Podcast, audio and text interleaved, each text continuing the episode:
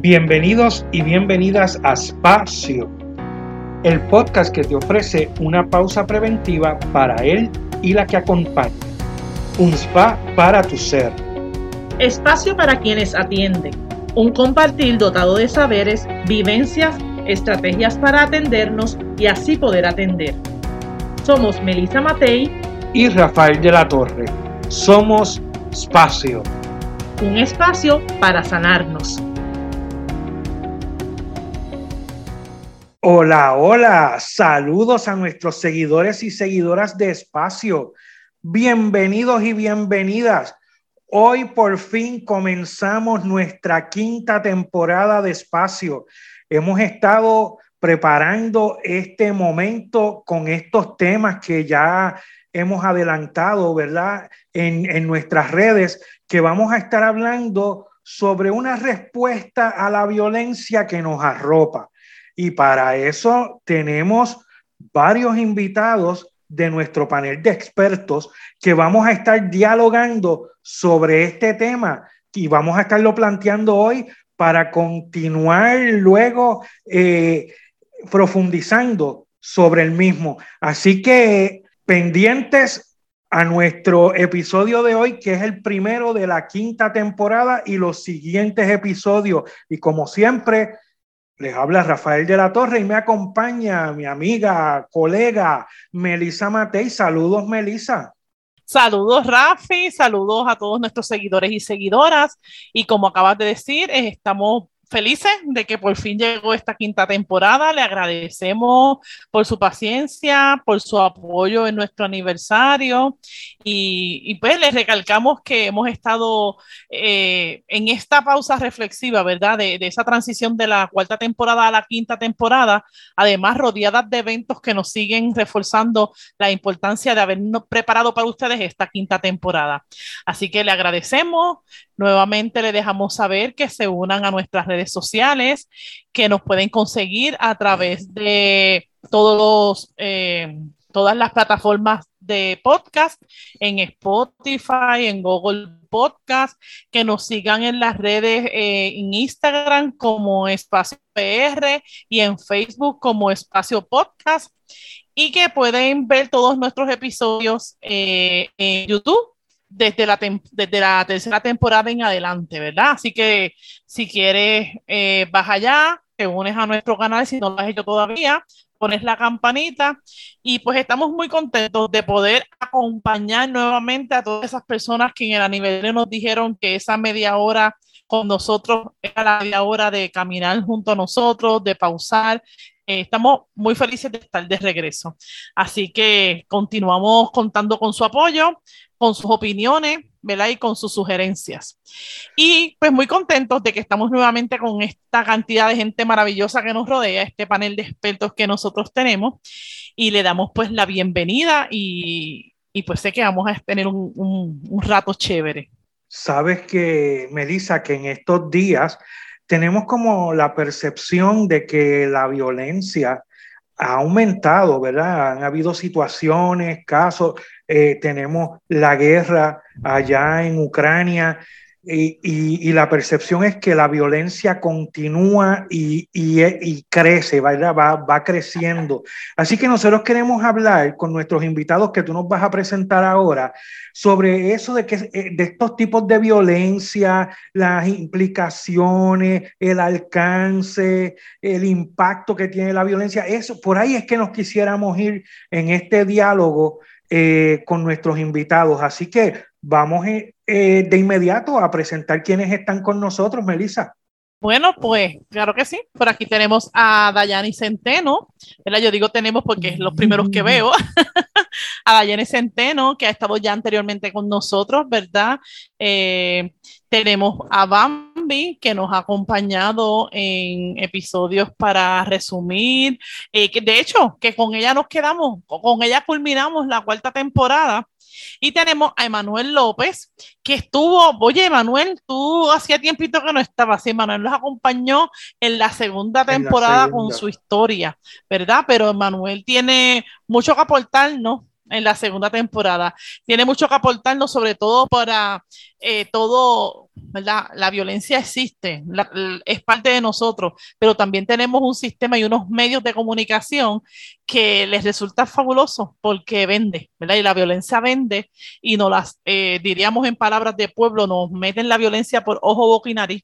Y un poquito de Manuel tiene mucha experiencia en esa área y nos los va a compartir. Así que, pues bienvenido. Los saludo. Gracias. Hola, hola. Gracias, Melissa, Rafi y demás invitados. Saludos a todos. Gracias por tenernos acá. Saludos. Pues Gracias a ustedes por siempre decir que sí. Así es, así es que siempre eh, nos apoyan en este proyecto. Eh, bueno, y para comenzar el diálogo, eh, también es importante dejar saber que en espacio lo que queremos es dar una respuesta cómo nosotros podemos responder a la violencia, ¿verdad? Esa, esa sería también otro de los objetivos que queremos llevarles. Pero ahora para comenzar este diálogo, ¿por qué es importante que hablemos y profundicemos sobre la violencia? Bambi, dale ahí tú el, el contexto psicológico primero. Yo, eh, así dándole vueltas un poco a la, a la cuestión, pienso que si empezamos un proceso de ser conscientes realmente de las instancias en las que nosotros mismos eh, somos violentos o provocamos violencia, que a veces es totalmente inconsciente, ¿verdad? Pero entonces traerlo hacia afuera, o sea, irnos dan, ir dándonos cuenta de aquellos lugares, personas, eh, instancias particulares en las que se nos invita a ser violentos ¿no? Y entonces reaccionamos más que ponderar cómo es que vamos a responder a un determinado evento, a una situación en la que nos metemos. Em, y pienso eso, o sea, nosotros suele, solemos ser bien rapiditos, o sea, solemos reaccionar, ¿no? Y, y claro, eso no, no es productivo porque estamos reaccionando desde una cuestión más visceral que no una cuestión como pensada y, viendo ¿verdad? los distintos aspectos o la perspectiva eh, de, lo que están, de, lo que, de lo que hay en el evento, ¿verdad? de las implicaciones de otras personas, cuál es la posición de ellos. Etc. Yo recuerdo siempre una frase que a mí me decían eh, hace muchos años de esto ya, que me decían, ¿qué pasaría eh, si tú si se resolviera la situación X en la que tú estás involucrado, ¿qué pasa si se resuelve? ¿Cómo reaccionaría? ¿No? Porque claro, nosotros estamos pensando en lo que nos hacen, en lo que nos dicen, en lo que, ¿eh? para entonces reaccionar. Entonces, ¿qué pasaría si eso se resuelve? ¿Cómo me quedo sin plataforma? ¿Qué pasó? No tengo argumento. ¿Qué pasó? ¿Verdad? Eh, no sé, son distintas ideas que van surgiendo, así como una ensaladita de, de cosas eh, que se me ocurren. Eh, pienso déjame hacerte una, una pregunta. Ah, déjame hacerte una preguntita, porque en efecto lo que estás planteando, eh, pues tiene que ver con, con cómo, cómo, hemos sido socializados y, y, que va a ser distinto de, de, cultura en cultura, incluso de país en país. Eh, pero si nosotros, ¿verdad? Que la mayoría de nuestros seguidores y seguidoras son de aquí de Puerto Rico, pues te sigo perfectamente en la línea de que, de que tenemos una cultura de reaccionar, como, como diríamos en buen español, prendemos de medio maniguetazo. Pero un poquito me gustaría, este, y, creo que por eso queremos este, entrar en esta quinta temporada, profundizar a qué responde, ¿verdad? Porque nosotros de niños, ¿verdad? Según las teorías que seguimos, no nacimos reaccionando eh, constantemente. O sea que un poquito a, qué se debe que, que tengamos en, entre nuestra sangre eh, esas, esas formas de reaccionar desde tu punto de vista. Desde mi punto de vista hay que partir obviamente de una autoconservación, es decir, yo intento protegerme lo más posible. Yo busco eh, estar eso, protegida, ¿no? Entonces me defiendo más que más que nada, no quiero que me, que me hieran, que me vulneren, que me, ¿verdad? Que me sigan agrediendo o lo que fuera, ¿no? Entonces tiendo a, a tener esa, ese, esa respuesta. No todo el mundo, hay quienes se repliegan para atrás y lo que hacen es que se esconden o se aíslan. ¿eh? Otras personas, muchos de nosotros reaccionamos hacia afuera. Entonces, la agresión puede ser, ahora digo yo, la agresión puede ser doble. Yo puedo agredirme o puedo agredir hacia afuera, pero es siempre como que en este afán de protección, de autoconservación, de supervivencia, ¿no? Eh, pienso que por ahí va eh, un principio básico. Pero luego, obviamente, como tú dices, si es un proceso de socialización, eh, ¿qué nos han dicho de cómo nosotros debemos actuar frente a una cosa? No seas zángano, defiéndete, eh, tira para adelante, tú tira primero. Es decir, hay toda una serie de cosas eh, que nos van diciendo, incluso por refranes, ¿verdad? Que van conformando esa, esa cierta actitud en la que nos acostumbramos a, a responder así desde la baqueta, ¿verdad? A disparar desde la baqueta. Em, pero pienso que es eso un poco, o sea, eh, nos, nos queremos proteger, pero también nos han dicho eso, nos han ido diciendo consignas, ¿verdad? Que nos hacen entonces más reaccionar. Si quisiera abundar un poco en lo que está diciendo Bambi, mira, este, internamente el cuerpo humano tiene todo un mecanismo, todo un sistema complejísimo, maravilloso, fantástico de defensa en relación a los virus, en relación a las bacterias, en relación a cualquier tipo de elemento o agente invasor que pueda entrar dentro de mi cuerpo, dentro de mi organismo. Y si alguna bacteria o algún tipo de agente nocivo entra en mi cuerpo, pues ese sistema se activa y se activan desde, los glóbulos blancos, bueno, una cosa fantástica que hace, que entra, eh, que activa un sistema de defensa. Yo me voy a defender internamente para poder mantener mi salud. Posiblemente esa queja interna que es dentro de mí se proyecte a través de una fiebre que, pues, claro, hay una, hay una batalla por la curación en mi sistema de, defensa, en mi sistema inmunológico. Y esa, eso está ocurriendo dentro del cuerpo. Pero no solamente esos ataques ocurren dentro del cuerpo, también hay factores como los que Bambi está mencionando, de que recibo un, un ataque de alguna persona que viene contra mí y bueno, sí, existen mecanismos también emocionales que hacen que yo me defienda contra ese ataque que tú me estás dando y eso es totalmente normal. Eso incluso puede generar hasta una molestia o un coraje que visto desde la óptica emocional es bueno porque me estoy defendiendo de una agresión, de una conservación de la vida, como nos acaban de decir.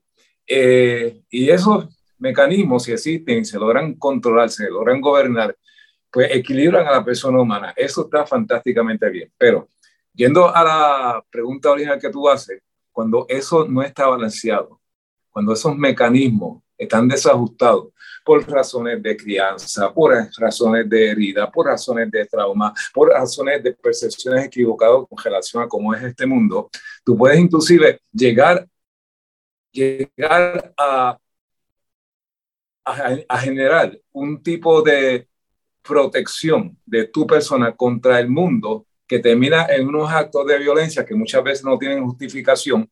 Y aquí viene lo que te quiero comunicar. Cada vez que uno de esos actos de violencia ocurre, y no te estoy hablando de que le pueda ocurrir a X o Y personas, te estoy diciendo que me ha ocurrido a mí.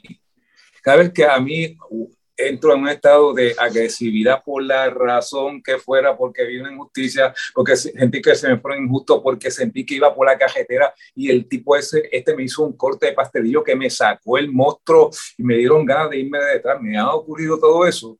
Al final, ¿qué ocurre el evento? Siempre, en mi caso personal, se repite una historia y lo he podido comprobar con otras personas que he compartido. Sobreviene un estado de incomodidad, sobreviene un estado de infelicidad, sobreviene un estado de no sentirme bien. Sentí como que la sangre se me trepó, un mecanismo de defensa contra una supuesta agresión que estoy recibiendo, o tal vez pudo, pudo haber sido real. Y luego de que ocurre el evento, yo quedo alterado, yo quedo mal, yo, yo quedo con un sabor amargo dentro de mi ser. Y cuando uno estudia lo que ayer Rafi y Melissa estuvimos compartiendo de entrada con aquellos matrimonios que estuvimos sirviendo en el Buen Pastor, donde ilustrábamos un video que se llama Estudio de Desarrollo de, Adultos, que escuche bien al público que nos está oyendo.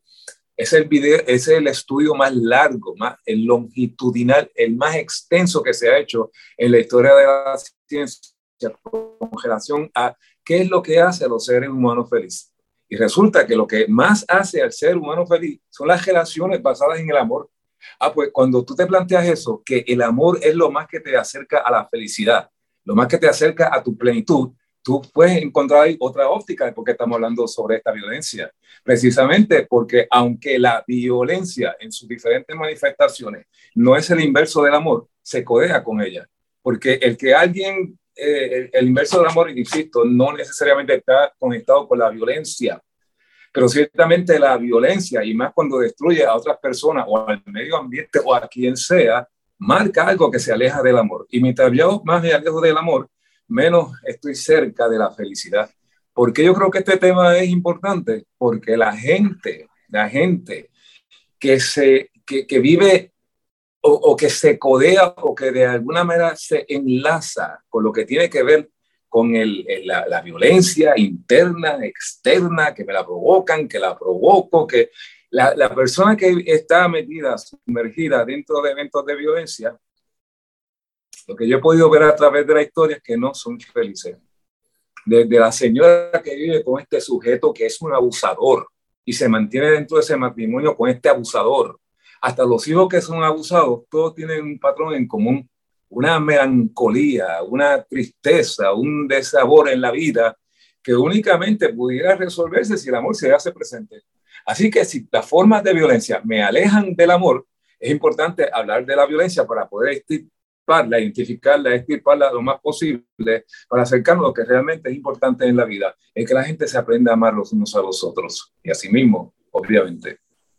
Eso, eso conecta tan espectacularmente, gracias Emanuel por traer todas esas experiencias, porque eh, cuando yo recibí la invitación, yo decía, pero ¿de dónde ellos piensan que yo soy experta de nada de violencia? Porque no, no es un tema con el que yo trabajo toda mi, todo mi interés en la comunicación violenta y la comunicación no violenta eh, y en, en, distintas manifestaciones de la violencia no tiene nada más que ver que con entender la mía propia.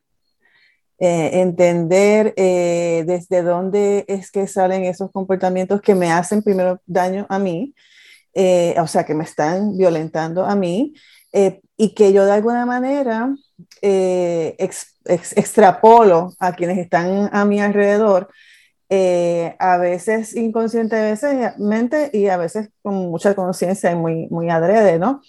Y, y todas las lecturas que, que le compartí también a, a Melissa del grupo que estaba haciendo sobre comunicación no violenta y sobre eh, todas las investigaciones que tienen alrededor de, de las sombras, la, eh, eh, la vergüenza eh, y todas esas, esas emociones que están atados a la manera en que nos, como dice Bambi, como nos, nos enseñaron quiénes somos y cómo somos, se traducen en pues, cómo nos comportamos. Así que yo de lo que puedo hablar es de eso, de cómo yo he, he logrado identificar que lo que, me, lo que yo aprendí de mí misma y procesos de, de, violencia que seguramente no, no, fueron adrede, pero que violentaron mi, eh, eh, mi, mi, integridad emocional, pues eventualmente siguen generando otros, otros patrones de violencia y todo lo que he hecho en, en esa dirección es para entenderme y luego pues compartirlo. Así que ahí hay un, ahí es, eh, creo yo que hay un, un eje importante de por qué fijarnos en, en, la violencia. Y yo lo que diría es que la violencia es la manifestación y que, bueno, que vamos a explorarla durante esta temporada y vamos a hablar de las categorías de violencia y todo eso, pero que, que sepamos que lo estamos haciendo porque es la manifestación de algo, que no es que la violencia es el rollo, el corazón del rollo del asunto, sino que es una manifestación muy evidente y puntual y muy eh, contundente, ¿verdad? De cuando eh, nos sentimos a nivel fisiológico, a, nivel emocional, mental o espiritual, amenazados, como decía Emanuel. Eh, pero es súper importante que no, parte, siento yo, de la, en, todo el trabajo con pensamiento sistémico, parte de, del problema es tratar de eh, segmentar la violencia como una cosa aparte casi patológica. En efecto, hay casos patológicos de violencia, gente porque tiene todas sus deficiencias fisiológicas o neuronales o lo que sea, y pues tienen una predisposición a ciertas cosas, pero ese no es la mayoría de los casos. Y enfocarnos en la violencia por la violencia en sí misma nos distrae de las causas, que es realmente a donde queremos llegar. Así que vamos a estar hablando durante toda la temporada eh, eh, sobre el, el, cáncer, las manifestaciones, los tipos y todo eso, pero que no nos despistemos que esta conversación es porque queremos atender las raíces y ver cómo, cómo las atajamos a nivel personal y también a nivel colectivo. De, de hecho, Dayani, eh, tú, no, tú no decías este, cuando estábamos ¿verdad? preparando eh, el episodio y la temporada, eh, sobre estas violencias que se dan también desde, desde las ideas, las ideologías, las creencias, ¿verdad? Como decía el fundamentalismo religioso, como la política partidista. Eh, en estos días se está hablando en Puerto Rico sobre el aborto y sobre cómo nosotros vamos a legislar y si eso es un derecho. Y no, y no, y no quiero entrar en el tema del aborto, que no es el tema, pero sin embargo, la discusión de este tema crea violencia. ¿Verdad? Entre grupos, entre, entre los a favor y los en contra. Yo te diría más que, más que, que, no es que crea tanto, no es tanto que crea violencia, es que se genera desde una actitud de violencia, porque fíjate que la conversación empieza sin tomar en consideración a las, a las partes implicadas, o sea, ya iban a tomar decisiones y a legislar sin hacer vista pública, sin considerar las opiniones de los médicos, sin considerar eh, opiniones de grupos que trabajan con mujeres, independientemente de cuál sea la decisión final y cuál sea la postura personal de cada cual respecto al tema, ya es violento un proceso en el que empiezan a, a tomarse decisiones sin que haya diálogo, participación ni escucha de las partes implicadas. E, esa es, e, e, esa es una de las violencias más, em, más contundentes que puede vivir una persona. A veces nos creemos que la violencia física es la más contundente porque pues, eh, la vemos, vemos el cantazo o vemos el, el, el golpe, eh, pero eh, en, en, el estudio de, de sistemas y de, y de, la teoría de la que hemos hablado, se habla de tres tipos de, violencia, que es la, directa, que es la de las personas que puede ser, eh, puede ser verbal, pero puede ser física.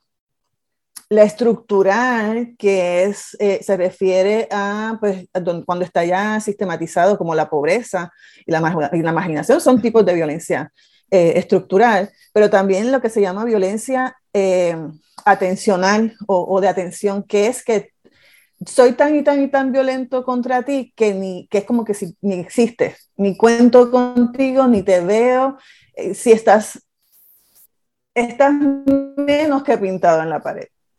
Y eso también es una violencia. Entonces, cuando tú traes el ejemplo de, de, la discusión sobre el aborto, ahí hay una manifestación estructural, porque pues hay unos sistemas políticos y electorales, ¿verdad?, que llevan a unas personas a unos puestos pero también es, es una violencia de, de, de invisibilizar eh, brutal respecto a quienes tienen que tener eh, algo que decir en esta conversación.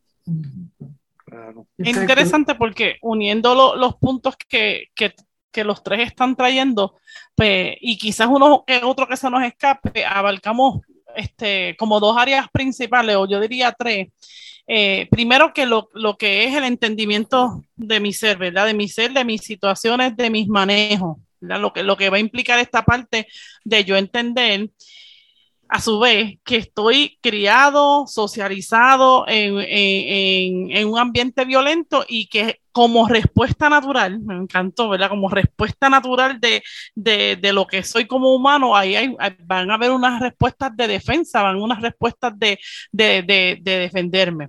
Eh, y entonces, pues planteamos el, el, el asunto de de lo que implica todos los alrededores, por decirlo súper general, que ya los iremos viendo, todos los alrededores que, que no me ayudan, que no me instan a trabajar eso, sino todo lo contrario, que es como que le echan, eh, este, más, propician mucho más que esos manejos o que esos asuntos no estén.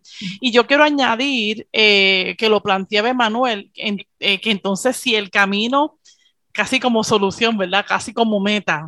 Si no queremos esto, lo que queremos, que no da felicidad, porque por ninguna parte da felicidad. Y si el camino es hacia felicidad y la respuesta es el amor, eh, pues hay unos procesos remediativos que hacer o, o preventivos que no se hacen y es en educarnos en relaciones interpersonales desde, desde lo que es la educación eh, y no nos educan para eso, o sea, eh, nos educan para ser individuales, no, no, no nos educamos para considerarnos. ¿verdad? Para empezar, no nos educan para considerarnos, ni mucho menos considerar al otro. Entonces, todo eso va escalando y va escalando y va escalando y llegamos a esferas profesionales con esquemas individualistas, pues obviamente lo que vamos a propiciar, lo que vamos a construir, lo que vamos a generar, pues va a ser así, porque no, no, no, no va a surgir una magia que yo teniendo una mentalidad individualista haga cosas que consideren al otro.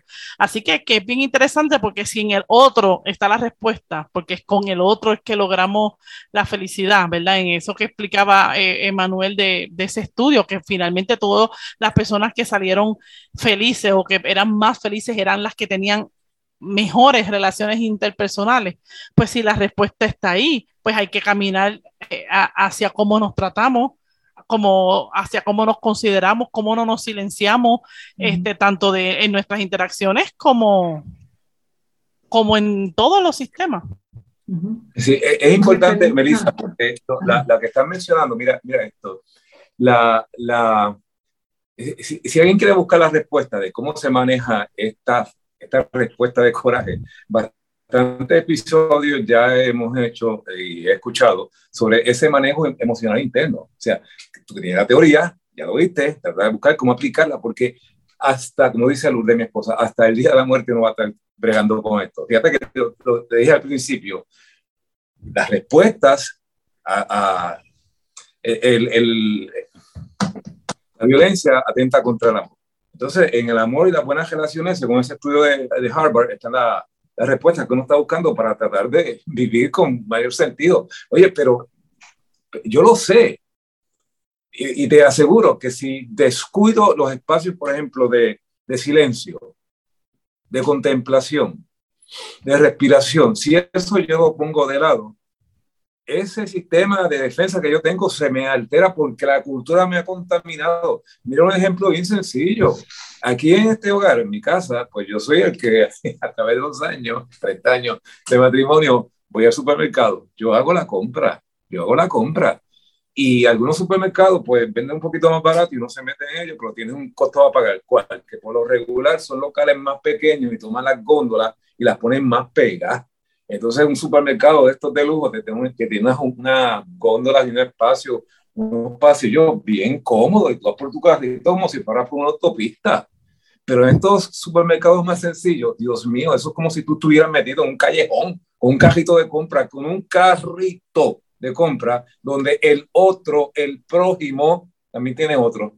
Y que muchas viejitas y que muchas doñas distraídas y que muchos señores uno se encuentra en el camino que plantan su carro en el mismo centro o que se paran de tal manera con el carro que empiezan a mirar, a mirar las benditas latas de tomate a ver cuándo van a escoger y están minutos ahí mirando y uno acá dando en el carrito esperando que, que salga y le hace un parece que tampoco oye bien. Entonces cuando eso ocurre, míralo bien, es sencillo, en el supermercado donde no hay tensión prácticamente, donde, donde es un ambiente con aire acondicionado, donde no es que estás buscando comida que escasea, hay y tienes para pagarla, tienes todos los elementos a tu favor. De momento tú sientes que internamente se te empieza como que a subir algo. Y como una, una, una ganas de decirle, hasta las palabras te brotan sin que tú las quieras generar. Hoy es la palabra dentro de ti que le está diciendo a esta, que es mi hermana, que es con quien yo pudiera establecer relaciones de amor. Hoy es que sale la palabra bruta de tu cerebro. Yo no sé quién es esa señora. Yo internamente estoy diciendo por no moverse y plantearse en el medio será brutal. Para hacer eso, ¿quién es que está, quién es que está generando violencia? No es la señora. ¿Quién que está viviendo una especie? Si yo no aprendo, que ahí es que volvemos, tenemos herramientas, se nos han dado herramientas a controlarme. Yo he visto, vamos, ahora me quito del, del escenario, he visto gente con unas peleas terribles en los supermercados no solamente con el otro que está haciendo compras, sino también con los hijos que se antojan de algún tipo de, de producto y tú ves cómo le gritan, cómo los, los, los, amaquean en actos que igualmente son de violencia. ¿Por qué? Porque, porque sabemos qué es lo que hay que hacer. Ahora la pregunta es, ¿cuán dispuestos estamos en términos de disciplina a sacar el espacio para que esos monstruos, que muchos de ellos fueron sembrados por la cultura, porque la cultura es individualista y el primer espacio es el mío. Y cuando el primer espacio no es el mío, entonces se me brota toda esa violencia que no es, no es saludable ni que me conduce a lo que sería la felicidad. ¿Cómo se trabaja con eso si está en mi naturaleza? Pues vuelvo una vez más donde comencé. Tenemos las herramientas, sabemos lo que es meditar, sabemos lo que es la oración, sabemos lo que es la, retirada inteligente. Tenemos todos los elementos para hacerlo. La pregunta es, ¿qué dedico yo del tiempo de mi vida para poder serenarme y vivir dentro de una cultura que es violenta, que es egoísta, que es egocentrista, vivir en paz, de acuerdo a los valores que uno plantea creer? Permíteme, hay dos cositas. Eso que dice Manuel me, remonto yo a, a pensar en allá y entonces también de esa frase de, de, uno de nuestros filósofos queridos, Sartre, que dice que estamos condenados a la libertad, ¿no? Y eh, eso implica precisamente que el espacio mío de libertad eh, me limita, o sea, es, es, una libertad está condicionada por, por la libertad de la otra persona también. Entonces, ¿cómo entramos en ese tipo de, digamos, de relación en la que yo respeto tu libertad de la misma manera que quiero respetar la mía. ¿no? Y entonces ahí es donde puede que los, esas barreras o eso, eh, esas eh, fronteras que nosotros creamos, ¿verdad? Para defendernos, pues empiezan un poquito a bajar. Espérate, o sea, yo estoy creando mi frontera, pero es que yo tengo, tengo que eh, blend it in, o sea, tengo que amar, ¿cómo es? Eh, difuminarla, ¿no? Con la, con la frontera de la otra persona también. Y entonces ahí ya el espacio de libertad cobra otro sentido completamente diferente. También en la otra idea es la cuestión de la seguridad. Fíjate que en tiempos de crisis, ¿no? Como que todo lo que nosotros tenemos en la cabeza organizadito, bien chévere, ah, yo actúo de mis cinco emociones básicas y no tengo ningún problema, todo se altera. O sea, cuando pensamos en que nosotros hemos tenido una, un embate de dificultades externas, ¿verdad? Estamos como que finitos, estamos eh, eh, como que como agüita para chocolate la mayor parte de las veces. No tenemos los mismos controles porque se amenaza la seguridad, volvemos a lo mismo. O sea, yo tengo, yo siento una inseguridad interior y entonces como que tengo que, lo poquito que me queda que puedo controlar, de nuevo ahí tenemos otro issue que es el del control, ¿verdad? Pues, pues yo lo defiendo con un y diente. Entonces ahí, pues yo por ejemplo personalmente que tengo un issue de control tremendo, que si yo no tengo las cosas así como que bien puestecitas, me desespero, me da cositas, no, no, ¿verdad? Y entonces cuando eso se ve amenazado, pues yo, yo tiendo a, a, reaccionar, tiendo a, y, y no, a, a, veces no lo puedo, de nuevo volvemos, no lo puedo controlar, es algo más grande. Lo que requiere, qué bueno que lo trajo eh, Emanuel, eh, los espacios de silencio. Por otro lado, nos, eh, el aprendizaje de la escucha, de escuchar, de escucharnos, de escuchar lo que está ocurriendo alrededor de nosotros para poder entender lo que eso que nos viene para encima. De nuevo, las cuestiones estructurales, qué es lo que y poder colocar ahí realmente de dónde es que viene la, la amenaza real, porque pienso que la amenaza es esa que tengo ahí inmediata, pero es que hay una, ¿cómo diríamos? Un aura, ¿no? Que, que el, ecosistema, el ecosistema tiene sus, sus, sus manifestaciones de, de, violencia que, como dice Manuel, están insertadas ahí para, para que el sistema funcione de ciertas maneras, el sistema económico, sociológico y político. Así que, que, entonces nos creemos.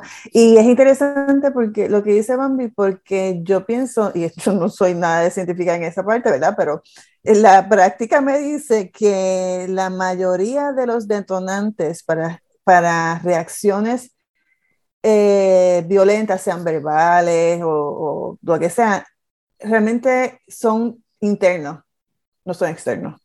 Es lo que yo pienso de, lo que yo creo de, lo que yo me acuerdo de, lo que yo viví con.